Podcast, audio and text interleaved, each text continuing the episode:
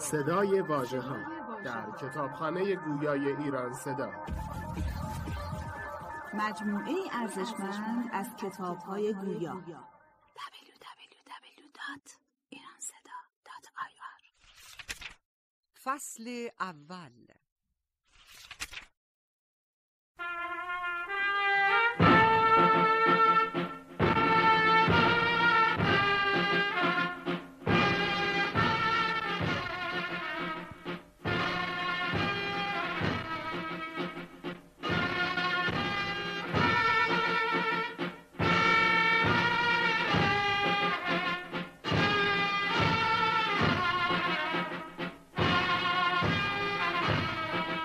قصه ظهر جمعه.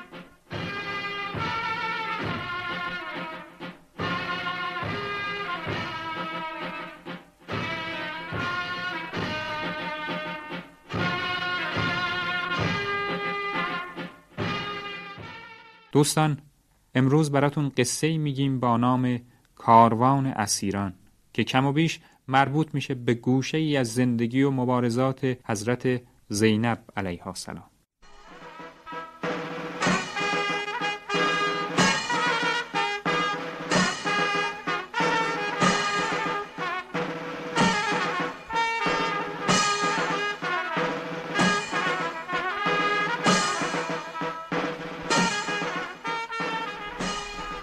بعد از به شهادت رسیدن امام حسین و یاران باوفاش، بعد از آلوده شدن دست عمر سعد و لشکریانش به خون پاک خاندان پیغمبر و بعد از اینکه روح مطهر شهیدان کربلا از قفس جانشون بیرون پرید و به طرف خدا پرواز کرد، مدتی به هر سختی گذشت. تو اون روزها خورشید به سختی خودش رو از پشت کوه‌ها بیرون می‌کشید و طرفای غروب به سرعت تو نخلستونای کوفه گم می‌شد.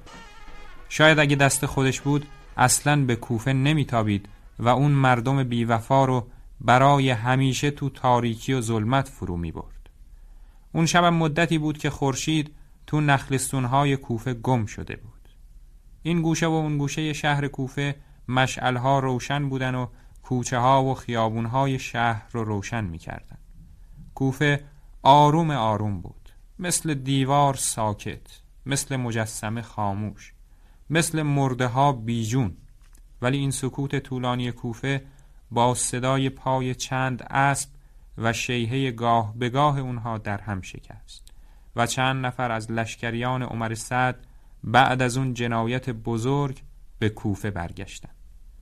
اما کاش فقط همین بود، چون اونها بارهای هولناک ولی در عین حال عزیز و گرانقدری رو با خودشون وارد کوفه کرده بودن. از اون طرف چون مدتی از شب گذشته بود، ابن زیاد دستور داده بود در کاخ رو ببندن و سربازا رو پشتبون و اطراف کاخ نگهبانی میدادن. یکی از اون کسانی که وارد کوفه شد، حامل سر بهترین و عزیزترین شهدای کربلا بود. این سرسپرده یزید سر مبارک شجاعترین مرد زمان، سالار شهیدان و سرور جوانان اهل بهشت رو با خودش آورده بود. بله، سر بدون پیکر امام حسین رو. اسم اون مرد خولی بود. خولی به محض وارد شدن به کوفه اول به قصر ابن زیاد رفت و بعد یه راست به طرف خونش رفت و سر امام حسین رو یه گوشه گذاشت و زنش رو صدا زد و گفت زود باش یه غذایی بیار بخورم و جای منو هم بنداز که خیلی خستم. زن خولی غذای اون آورد و خولی بعد از خوردن غذا رفت که بخوابه. در همین موقع زنش رو صدا زد و گفت زن، یادته قبل از رفتن به این سفر بهت گفتم اگه سالم برگشتم برات یه هدیه میارم؟ زن گفت خب چی آوردی؟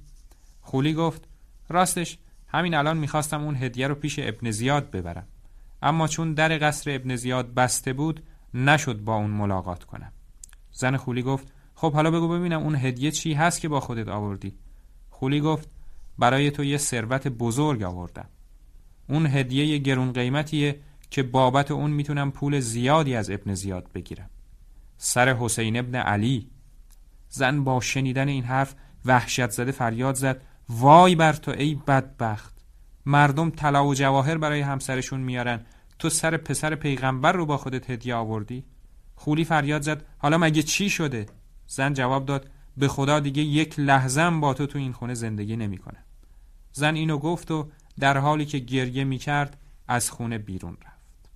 عزیزان، براتون گفتیم که با ورود چند سپاهی عمر سعد سکوت کوفه در هم شکست، اما به دنبال اون پلیدان عده‌ای از عزیزترین بندگان خدا هم وارد کوفه شد. نشونه ورود اون عزیزان صدای زنگوله شترهایی بود که از دور به گوش می رسید و هر لحظه نزدیک و نزدیکتر می شد. با شنیدن صدا یکی یکی در خونه های کوفه باز شد و مرد و زن و بچه از درهای نیمه باز به بیرون سرک کشیدن. بعضیان برای اینکه خوب اون تازه واردها رو ببینن از خونه هاشون بیرون اومدن. تعداد زیادی زن و بچه هم بالای پشت بونا رفتن تا بهتر همه چیز رو ببینن. راستی تو کوفه چه اتفاقی افتاده بود؟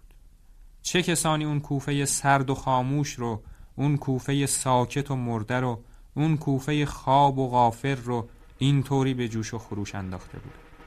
چه کسی قلب از کار افتاده کوفه رو به تپش واداشته بود؟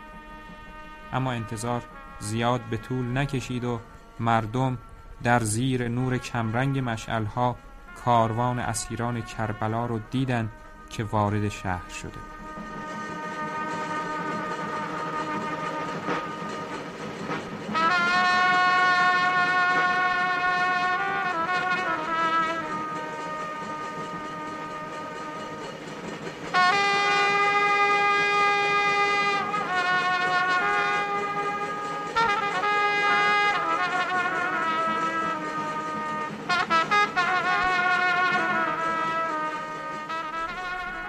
تو راهی که به قصر ابن زیاد می رسید تعداد زیادی زن و مرد و کوچیک و بزرگ ایستاده بودن و خانواده پیغمبر رو تماشا می کرد. از گوشه و کنار، پشت در خونه ها و جلوی در خونه ها، تو کوچه ها و خیابونا و روی پشت بونا صدای آه و ناله اهالی کوفه به گوش می رسید و زنایی که از نزدیک منظره رو می دیدن بلند بلند گریه می کرد. زینب علیها السلام که در محملی نشسته بود با دیدن اون منظره و یادآوری بی‌وفایی های این مردم به شدت ناراحت شد و دیگه نتونست طاقت بیاره، نتونست صبر کنه، نتونست اهل کوفه رو گریان و بر سر زنان ببینه، در حالی که میدونست همین مردم بودن که پدرش علی علیه السلام و برادرش امام حسن رو تنها و بیار و یاور گذاشتن. همین مردم بودن که پسر عموش مسلم ابن عقیل رو تسلیم ابن زیاد کردن و همین مردم بودن که به امام حسین وعده یاری دادن، اما وقتی امام به طرف اونا رهسپار شد قول و ایمانشون رو از ترس یا طمع به یزید فروختن و از یاری اون حضرت دست برداشتن.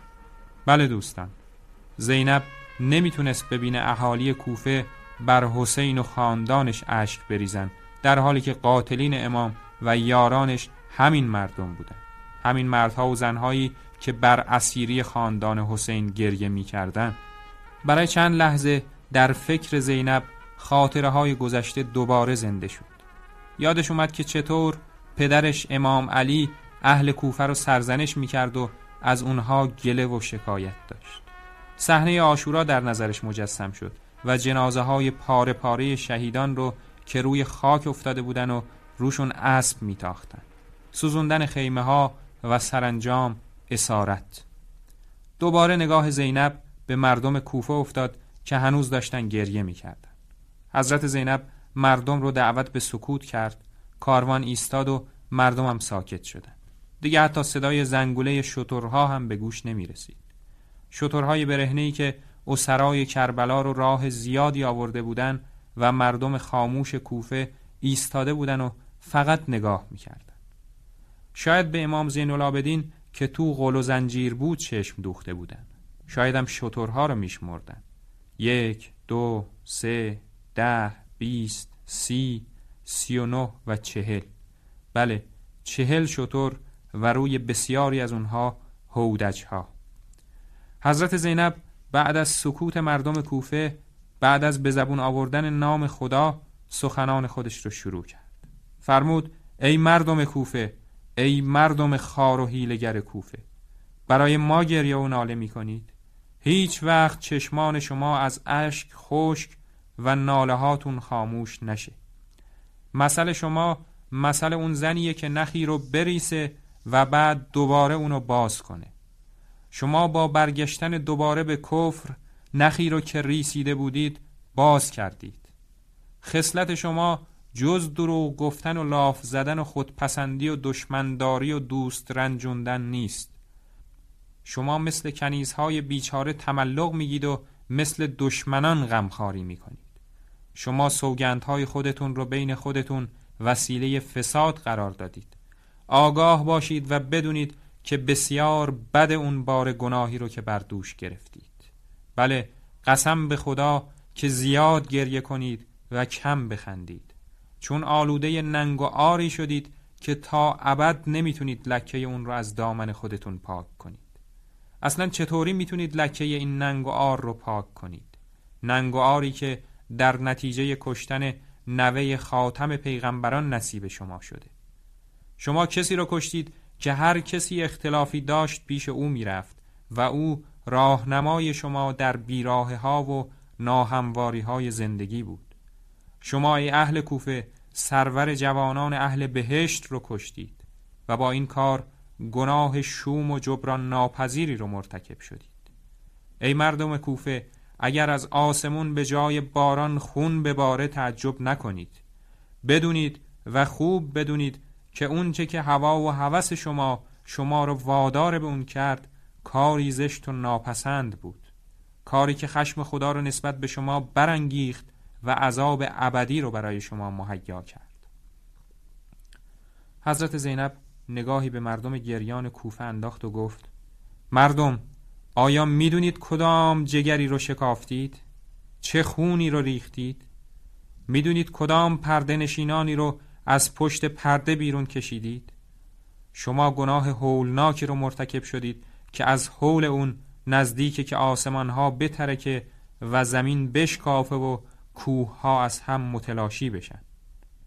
خلاصه حضرت زینب با اون کلام آتشینش میگفت و مردم کوفه گریه میکردن. عاقبت سخنان حضرت زینب تمام شد، اما گریه و ناله مردم کوفه تازه اوج گرفته بود. زنا به سر و صورتشون میزدن و مردا با صدای بلند گریه میکردن، طوری که شونه هاشون تکون میخورد. بچه ها در حالی که دامنهای مادرانشون رو گرفته بودن جیغ میکشیدن و انگار گریه و ناله تمومی نداشت. انگار تمام غمهای دنیا رو تو کوفه جمع کرده بودن. مردم کوفه با شنیدن سخنان حضرت زینب طوری تحت تأثیر قرار گرفته بودن که حال و وضع خودشون رو به کلی فراموش کرده بودن و هر چی تو دستشون بود روی زمین افتاده بود. بعد زینب روش را از مردم کوفه برگردوند و کاروان دوباره به راه افتاد. دوباره صدای زنگوله شترها بلند شد و هودج‌ها رو می‌دیدی که آروم روی پشت شترها می‌لرزند. شترها برای رفتن عجله‌ای نداشتند. ساربان‌ها هم آروم در حالی که افسار شترها تو دستشون بود حرکت می‌کردند، چون دیگه راه زیادی رو در پیش نداشتند.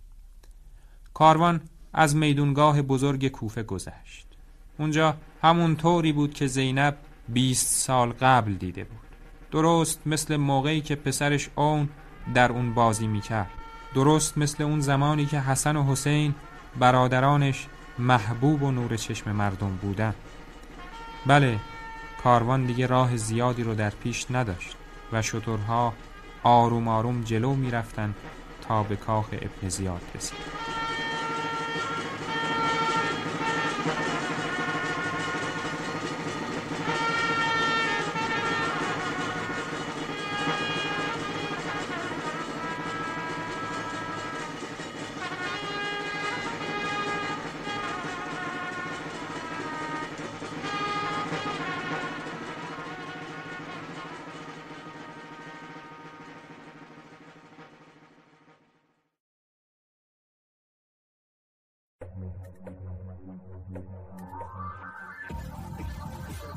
صدای واژه‌ها در کتابخانه گویای ایران صدا،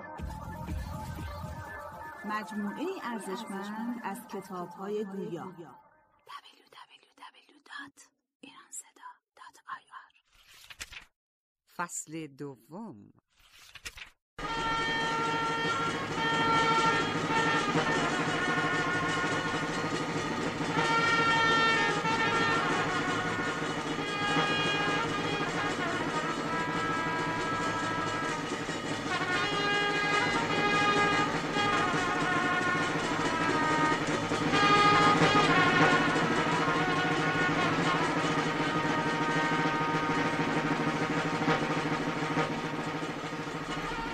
بله، اسیران وارد کاخ ابن زیاد شد.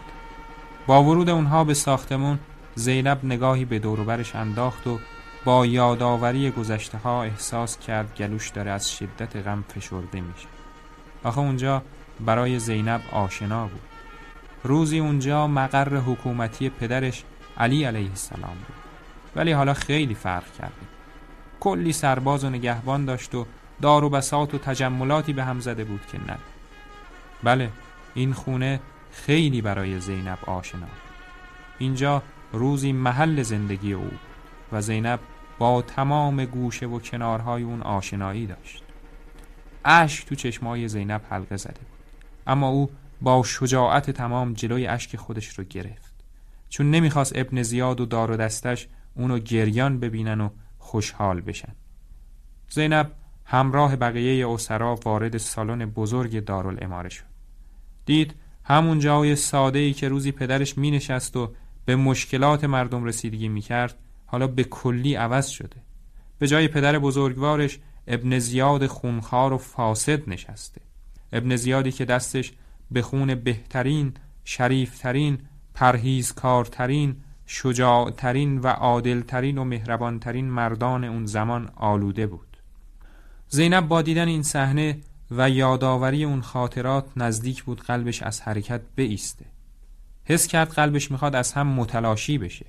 برای همین یک دستش رو روی قلبش گذاشت و سعی کرد خودش رو نگه داره. بعد با دلی داغدار و خونین، اما با جلال و ابهت تمام، در حالی که لباسهای کهنه‌ای تنش بود، بدون اینکه اعتنایی به اون امیر سرکش، به اون خونریز بی‌رحم یعنی ابن زیاد بکنه، وارد مجلس شد و نشست. با دیدن این وضع، ابن زیاد با عصبانیت و ناراحتی تمام به اون حضرت خیره شد. رنگ ابن زیاد از شدت ناراحتی سرخ شده بود و با ناراحتی دندوناش رو هم می‌فشرد. احساس می‌کرد خیلی تحقیر شده و این زن با این کارش بدجوری اونو جلوی اطرافیانش کوچیک کرده. به همین خاطر برای اینکه بیشتر از این آبروش نره پرسید: ای زن، تو کی هستی؟ اما زینب جوابشون نداد. ابن زیاد که میدید وضع خرابتر شده، در حالی که از خشم بدنش میلرزید، این بار بلندتر پرسید: گفتم تو کی هستی؟ ولی باز جوابی نشنید. دفعه سوم ابن زیاد همونطوری که رو تختش نشسته بود بلند شد و فریاد زد: چرا جواب نمیدی؟ پرسیدم تو کی هستی؟ اما دوستان، ابن زیاد ملعون باز هم جوابی نشنید. سکوت سنگینی مجلس رو فرا گرفت. تحسین و تعجب از شجاعت این زن تمام وجود اطرافیان ابن زیاد رو پر کرده بود. بعضیاشون به ابن زیاد نگاه می‌کردن و خدا می‌دونه شاید تو دلشون داشتن به اون می‌خندیدن. تا اینکه بالاخره یکی از زنان همراه حضرت زینب سکوت رو شکست و گفت: او زینب دختر فاطمه سلام الله علیهاست. ابن زیاد دید وضع بدجوری خراب شده. دیگه بدتر از اون چی میتونست بشه؟ چون هر قدر حرص و جوش خورده بود، هر قدر قیافه گرفته بود و هر قدر صداشو بلند کرده بود جوابی نشنیده بود. پس برای اینکه عقده‌هاشو خالی کنه و کمی از اون باری رو که رو قلبش سنگینی میکرد کم کنه، خنده مصنوعی کرد و به شکل مسخره‌ای سرشو رو به بالا گرفت و گفت: خدا رو شکر میکنم که شما رو رسوا کرد. خدا رو شکر میکنم که وحی و خبرهای شما رو دروغ کرد و معلوم شد این چیزایی رو که میگفتید دروغ محض بوده. زینب در حالی که تحقیرآمیز به ابن زیاد نگاه میکرد، دید سکوت کردن و حرف نزدن دیگه جایز نیست. دیگه نباید ساکت موند و نباید گذاشت ابن زیاد فاسد هرچی میخواد به قرآن و وحی و پیغمبر خدا بگه. به همین خاطر گفت: خدای بزرگ رو شکر که ما را از خاندان پیغمبر قرار داد و از آلودگی به گناه و ناپاکی دور نگه داشت. بالاخره روزی گناهکار و دروغگو رسوا میشه و من خدا رو شکر میکنم که اون که رسوا خواهد شد ما نیستیم. ابن زیاد که فکر نمیکرد چنین جوابی را از حضرت زینب بشنوه گفت کار خدا رو درباره خانواده خودت چطور دیدی؟ دیدی خدا چطوری افراد خانواده تو رو کشت و بقیه رو به اسیری کشوند؟ زینب با بی‌اعتنایی به ابن زیاد گفت شهادت برای ما افتخاره. اونا با شجاعت به قتلگاه خودشون رفتن. اما اینو هم بدون که خداوند به همین زودی شما و اونها رو یک جا جمع میکنه و محاکمه خواهید شد. ابن زیاد با شنیدن این حرف حسابی خودش رو باخت، اما برای اینکه اطرافیانش متوجه شکست اون نشن و دل خودش رو هم خنک کنه گفت خدا با کشتن برادر سرکش تو و بقیه شورشیا و هواخواهان خانواده تو به قلب من آرامش بخشید. حضرت زینب در حالی که به سختی از ریختن اشک از چشماش جلوگیری میکرد گفت بله، تو پیران ما رو کشتی، خانواده منو آواره و سرگردان کردی و شاخ و برگ منو بریدی. بعد با کنایه فرمود اگه با این خونریزی ها و جنایت ها دل تو آروم میگیره و آرامشی برای تو حاصل میشه پس خوب آرامشی پیدا کردی. ابن زیاد که دید از صحبت با حضرت زینب نه تنها فایده ای نمیبره بلکه هرچه بیشتر آبروش میره و جلوی نگهبانا و اطرافیانش حقیرتر و کوچیکتر میشه دیگه ساکت شد. بعد شروع کرد به نگاه کردن به یک یک اسیران تا اینکه چشمش به علی اوسط یعنی امام زین العابدین افتاد. از اینکه دید اون حضرت زنده است جا خورد و با تعجب پرسید اسم تو چیه؟ جوان گفت من علی ابن الحسین هستم. ابن زیاد با شنیدن این اسم جا خورد و با تعجب پرسید علی ابن الحسین؟ مگه خدا تو رو نکشت؟ جوان ساکت موند و جوابی نداد. ابن زیاد دوباره پرسید چرا جواب نمیدی؟ جوان باز هم از حرف زدن با اون خودداری کرد، ولی چون ابن زیاد سماجت به خرج داد حضرت فرمود خداوند موقع مرگ هر کسی جون اونو میگیره و کسی جز به اجازه خداوند نمیمیره.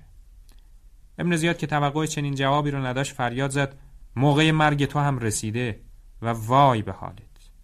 بعد رو به اطرافیانش کرد و گفت ببینید این جوون چه خوب همه چیز رو میفهمه. به خدا قسم با این که جوونه همه چیز رو مثل مردهای بزرگ میفهمه.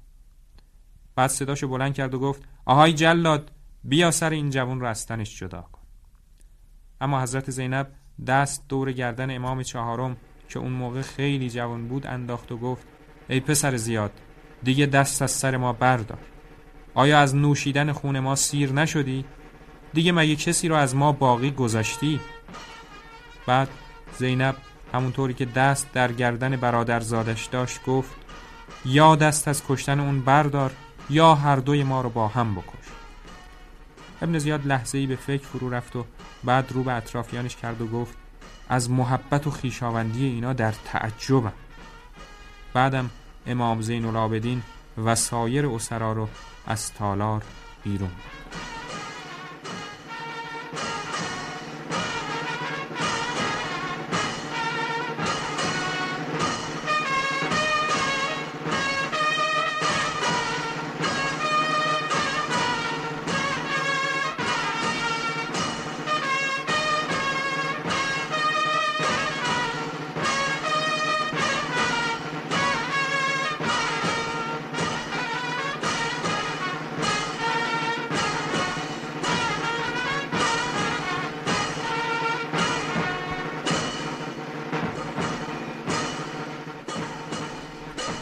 روز بعد ابن زیاد دستور داد که سر امام حسین رو سر چوب کنن و تو شهر کوفه بگرد و چیزی نگذشته بود که کاروان اسیران دوباره به راه افتاد، در حالی که امام زین العابدین در غل و زنجیر بود و دختران اسیر هم به زنجیر بسته شده بودن و زنان گرامی اسیر تو محملها نشسته بودن و به وسیله عده‌ای گماشته سختگیر و خودفروخته مراقبت می شد.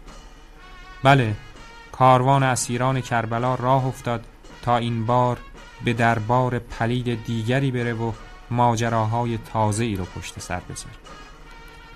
خب عزیزان، به قول معروف به پایان میرسد دفتر، حکایت همچنان باقی است. بله، قصه کاروان کربلا سر دراز داره و به همین جا تموم نمیشه و ما امیدواریم باز هم در آینده بتونیم دنباله این سرگذشت راست، این حماسه شورانگیز رو براتون بگیم.